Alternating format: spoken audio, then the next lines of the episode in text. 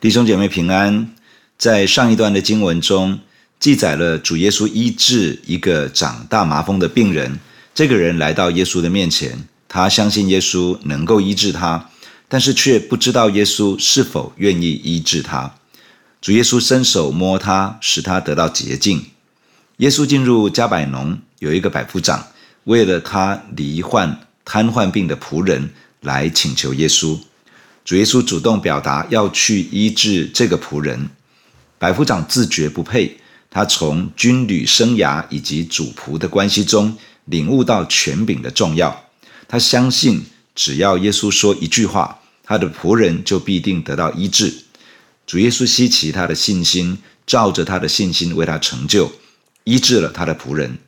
主耶稣也说到，会有许多人从东从西而来，在天国里与列祖一同坐席，但以色列百姓却会有许多人被赶到外面的黑暗中哀哭切齿。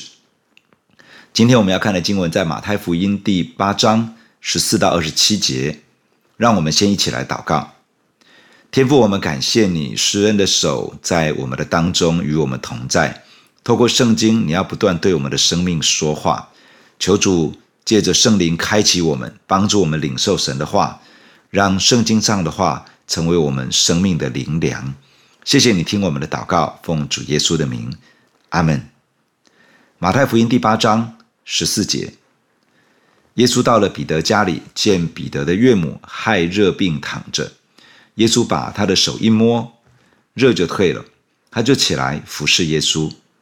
到了晚上，有人带着许多被鬼附的来到耶稣跟前，他只用一句话就把鬼都赶出去，并且治好了一切有病的人。这是要应验先知以赛亚的话，说他代替我们的软弱，担当我们的疾病。耶稣见许多人围着他，就吩咐渡到那边去。有一个文士来对他说，夫子，你无论往哪里去，我要跟从你。耶稣说，湖里有洞，天空的飞鸟有窝，人子却没有枕头的地方。又有一个门徒对耶稣说，主啊，容我先回去埋葬我的父亲。耶稣说，任凭死人埋葬他们的死人，你跟从我吧。耶稣上了船，门徒跟着他。海里忽然起了暴风，甚至船被波浪掩盖，耶稣却睡着了。门徒来叫醒了他，说，主啊，救我们，我们丧命了。耶稣说，你们这小信的人啊，为什么胆怯呢？于是起来斥责风和海，风和海就大大的平静了。众人稀奇说，这是怎样的人，连风和海也听从他了。今天的经文记载了耶稣进入彼得家中，医治了他的岳母，紧接着又使许多人脱离污鬼辖制，得着医治。有人想要跟随耶稣，耶稣告诉他们会面对什么，要如何抉择。在渡海的途中，耶稣平静了狂风巨浪。让我们一个一个来看。第一，主耶稣医治彼得岳母和许多的人。经文的开始这样说，耶稣到了彼得家里，见彼得的岳母害热病躺着，耶稣把他的手一摸，热就退了，他就起来服侍耶稣。主耶稣来到彼得的家中，看见彼得的岳母生病发高烧，耶稣摸了他的手，他的热就退了。主耶稣的全能可以在伸手触摸的那个时刻就释放医治的大能，使得疾病的权势退去，使人得着痊愈。这让我们看见医治的关键在于主耶稣的触摸。当我们为疾病中的人祷告求医治时，要祷告求耶稣的手触摸他们，因为不是我们可以使人得到医治，而是耶稣，只有耶稣能够使人得到完全的医治。以弗所书1章23节说，教会是他的身体，也就是主耶稣的身体，是那充满万有者所充满的。教会既然是主耶稣的身体，主耶稣的权柄与能力就与教会同在。主耶稣当年伸手触摸有需要的人，神的权柄能力就释放出来，带来医治。今天教会作为基督的身体，也带着主耶稣的全能。当教会体贴主耶稣的心肠，去触摸有需要的人，也一样可以带来医治，使得疾病的权势退去，使人得到医治、释放与自由。另一方面，主耶稣在信靠他的人里面居住。教会整体是基督的身体，每一个神的儿女则是基督身体的肢体。主耶稣的权柄与能力也照样与神的儿女同在。我们需要学习让自己降服在神的面前，隐藏在基督里面，让主耶稣透过我们的手，成为他的手，去触摸那些有需要的人，带来医治的神迹。彼得的岳母被医治之后，他就起来服侍耶稣。他得着医治，经历神的恩典之后，就带着一颗感恩的心起来服侍主。这是一个人经历神的恩典与大能之后理所当然的回应。这不是交换，也不是勉强，而是感谢上帝的流露。愿神帮助我们在恩典之中更多起来回应赐恩的神，起来服侍主，起来服侍他的教会。接下来经文记着说，到了晚上，有人带着许多被鬼附的来到耶稣跟前，他只用一句话就把鬼都赶出去，并且治好了一切有病的人。主耶稣身上的全能只需要用一句话就可以使邪灵污鬼都离开。容我们再一次这样说，从主耶稣口中所说的一句话就可以使人脱离辖制，得到真正的自由。弟兄姐妹，还是要鼓励你，每一天要花一些时间好好的亲近神，每一天领受神要对你说的话，因为主耶稣的一句话胜过人的千言万语。那一句话就足以使我们的生命被更新而改变，足以使我们的困境被挪开，局面被翻转。当污鬼赶出去，许多人的疾病也跟着被医治。我们看见疾病的本身很有可能背后有黑暗权势的压制。我们往往专注于疾病的本身，认为这就是生理上的问题，但是圣经给我们一个新的看见，疾病背后很有可能有邪灵的压制在其中。我们除了处理肉眼可见的疾病，寻求医治之外，不要忘了要多祷告，支取上帝的全能。当我们奉主耶稣的名除去一切邪灵污鬼等黑暗权势的压制，会影响身体恢复的速度与程度。我们可能因为解决了属灵层面的阻碍，使得医治的祷告更有功效，也可能因着除去了压制，使得在医疗上的努力有更大更多的成效。使徒行传10章38节这样说，神怎样以圣灵和能力膏拿撒勒人耶稣，这都是你们知道的。他周流四方行善事，医好凡被魔鬼压制的人，因为神与他同在。从这段圣经可以清楚看见，疾病的背后其实有黑暗的权势，有魔鬼的压制。主耶稣除去撒旦邪灵对人的压制，医治的恩典就更多的临到。面对疾病的权势，教会要起来，奉主耶稣的名破除疾病的压制，好使得许多在疾病之下的人更容易得到医治，恢复健康。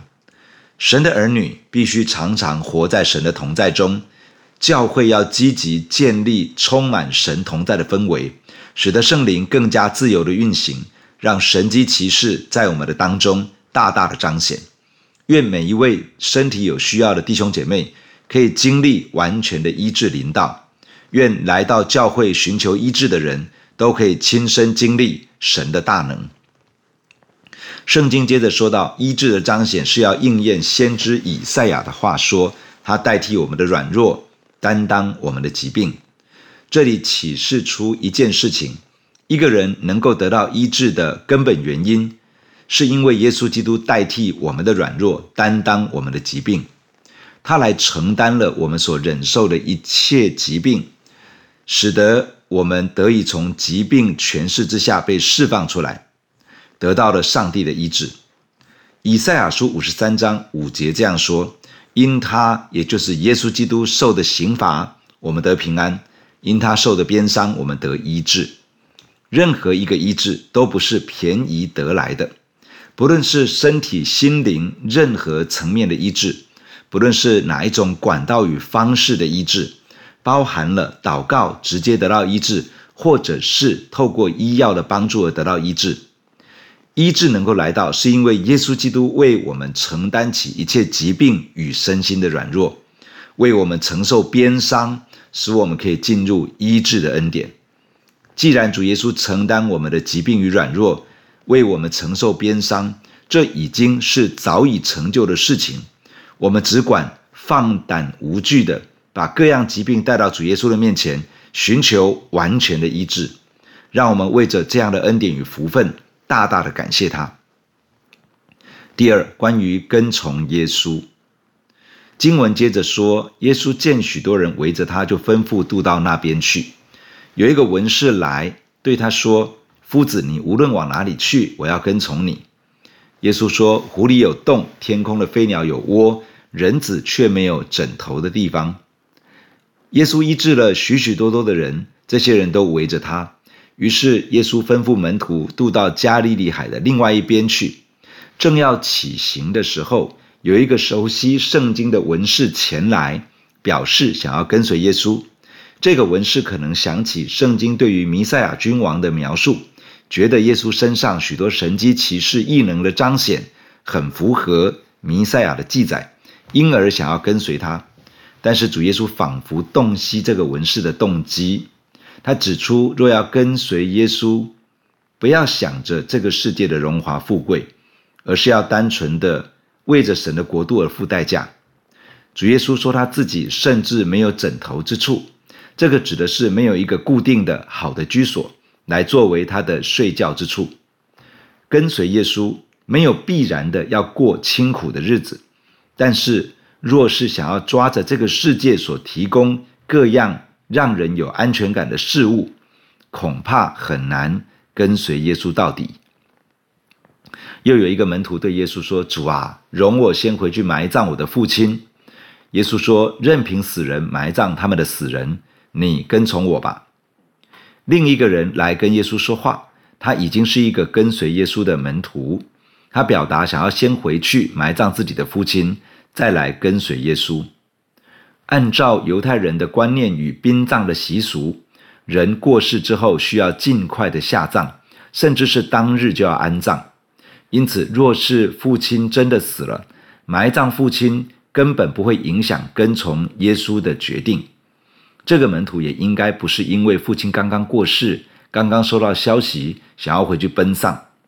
当时没有什么通讯设备，没有任何社群媒体，不太可能是因为收到了丧父或者父亲病危的消息。就算是如此，他可以恳求医治的大能临到他的父亲身上，就像主耶稣所行的许多神迹那样。因此这个门徒想的应该是，容我先回去，等到父亲过世之后，我再来跟随耶稣。简而言之，在这个人的内心，家人比耶稣更加重要，更影响他是否回应呼召，全心的跟随耶稣的决心。耶稣说，让死人埋葬他们的死人，你跟从我吧。第一个死人指的是灵里与神隔绝的人，是灵性上的死人。第二个死人指的是肉身将会死亡的人。主耶稣不是不通情理，保罗的书信里面也提到要看顾自己的亲属，因此主耶稣是要这个人交托，把神国的事情放在前面，而神会兴起作为，透过其他的家人或者是上帝预备的管道来满足家人的需要。跟随耶稣的门徒，除非有神清楚的带领，否则不真的需要从目前的生活情境与人伦关系当中抽身。但是我们需要学习把神的国放在前面，放在优先的地位，这样我们的生命才能够因为跟随耶稣而有一股属神的影响力。有一天我们也能够把家人亲友带进到神的国度之中。第三，主耶稣平静风和海。接着圣经描述耶稣和门徒在加利利海上的遭遇。耶稣上了船，门徒跟着他，海里忽然起了暴风，甚至船被波浪掩盖。耶稣却睡着了，门徒来叫醒了他，说：主啊，救我们，我们丧命了。耶稣说：你们这小信的人啊，为什么胆怯呢？于是起来斥责风和海，风和海就大大的平静了。众人稀奇说：这是怎样的人，连风和海也听从他了。当时应该已经入夜，耶稣睡着了，可能除了少数操船掌舵的门徒，大家都睡了。忽然间起了暴风，波浪袭来，掩盖了他们的船。耶稣仍旧在睡，不为所动。但是门徒已经惊慌害怕，来叫醒耶稣，喊叫说：主啊，救我们，我们丧命了。门徒以为自己快要在风浪中被淹死了，但耶稣看来老神在在，从内心到外表都充满了平安，没有任何的慌张。我们看见在主耶稣里面的平静安稳，其实远远大过外在的风浪，这是真正的平安。而主耶稣内在的平安涌流而出，平静了外在的狂风巨浪。这里透露出一份属灵的得胜，是从内在的得胜开始，而扩展到外在的得胜。内在的平安才真的能够解决外在的风浪。神的儿女们，我们在世上难免会遇到风浪，即便信了耶稣，还是没有免除风浪。但是不一样的是，我们里面有耶稣，有这位赐平安的主同在，他要将属天的平安充满在我们的内心，使得我们可以胜过外在的风浪。因此我们需要不断的与这位赐平安的主连结在一起，让他的平安不断充满在我们的心中，使得心里先经历得胜，然后外在的得胜指日可待。耶稣说门徒小信，问他们为何胆怯，这是一个好问题。主耶稣同在，主耶稣吩咐要起行渡海，难道主耶稣不会掌管并看顾整个行程吗？看起来主耶稣不是斥责门徒，而是斥责风浪。当门徒自己心中胜不过而呼求耶稣的时候，主耶稣自己先来平息外在的风浪，好让门徒可以得回失去的平安。神的儿女们，我们生命的软弱、信心的不足、内在的恐惧、担忧，虽然不是一个成熟的生命样式，但是也不需要在主耶稣的面前装属灵、逞刚强，因为即便是出于小信与恐惧而呼求神，神也仍然眷顾施恩。不只是这样，主耶稣伸手介入我们的困境与惧怕，他还要启示我们，使我们对他有新的认识与体会。门徒经过这次的事件，经历到原来连风浪都要降服在耶稣的吩咐之下。他不只是医治疾病、赶逐污鬼的主，他同样也是平息风浪、掌管大自然的主。既然如此，耶稣就值得我们更加完全的降服在他的面前，全然的信靠他，忠心的跟随他。我们看见圣经的铺陈，主耶稣的一句话使得疾病得医治，污鬼被赶出去，风浪被平息。疾病的权势认识耶稣，邪灵污鬼认识耶稣，风浪也认识耶稣。当主耶稣发出命令，这一切都要顺服在主耶稣的权柄之下。但是人面对主耶稣的时候，不一定真认识他，不一定听命于他，不一定从心里降服来跟随他。在这场半夜的风暴之前，门徒已经看见，而且是多次的看见主耶稣身上神迹奇事的彰显。当风浪来临，他们仍旧缺少对主耶稣准确的认识以及坚定的信心。那个想要跟随耶稣的文士，并没有把自己生命的主权交在耶稣的手中，而是用自己的想象要来跟随耶稣。那个希望等到父亲离世再来跟从耶稣的门徒，并不真的认出耶稣与神的国度的价值远远胜过地上的一切。求主帮助我们，打开我们心中的眼睛，真认识耶稣基督配得坐在我们心中的宝座上，配得我们放下自己，来尊崇高举他，配得我们全心交托，全心信靠他，配得我们把他和他的国度放在生命中的最优先，单纯的跟随他。弟兄姐妹，让我们一起来到主的面前来祷告。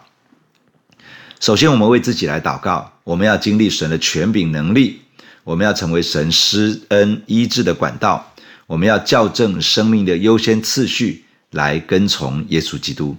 让我们一起来祷告。主，我们感谢你，主啊，你的权柄能力何等的浩大，只要你说一句话，就可以医治疾病，赶逐污鬼，只要你伸手一触摸，人就可以脱离疾病的压制，恢复健康，得到自由。主啊，我们感谢你，谢谢你这样的恩典在我们的身上。主啊，你帮助我，帮助我的弟兄姐妹，帮助教会，帮助我们伸手医治疾病，去触摸有需要的人。主啊，求你帮助神的儿女勇敢成为主耶稣的手，去触摸那些有需要的人，去释放神的大能。主，求你帮助你的教会充满神的同在，可以有效的接触社区、校园、职场，让许多的人经历上帝的大能。主，求你帮助我，将主耶稣和神的国度放在生命中的优先，帮助我放下对于世界价值观的喜好，帮助我放下肉体眼目的情欲跟今生的骄傲，帮助我放下各样的焦虑、各样的担忧、各样的挂虑，全心的交托，让生命的主权交在耶稣的手中，从心里面降服，得以单纯的跟随主耶稣。弟兄姐妹，我们也为着福音朋友来祷告，求神引导他们来认识主。主啊，我们来到你的面前，为着还没有认识主的亲人、朋友、同事、同学、邻舍来祷告，奉主耶稣的名祝福我们所接触的这些福音朋友，求主感动他们的心。主啊，当他们感受到神的慈爱，当他们经历神的大能，当他们听见关乎耶稣的见证，主啊，求你帮助他们立定心意，要认识耶稣，要接受耶稣做救主与生命的主，而且要开始起来跟随耶稣。祝福这些朋友亲人们，你得着他们。谢谢你听我们的祷告，带领我们这一天，与我们同在，奉主耶稣的名，阿们。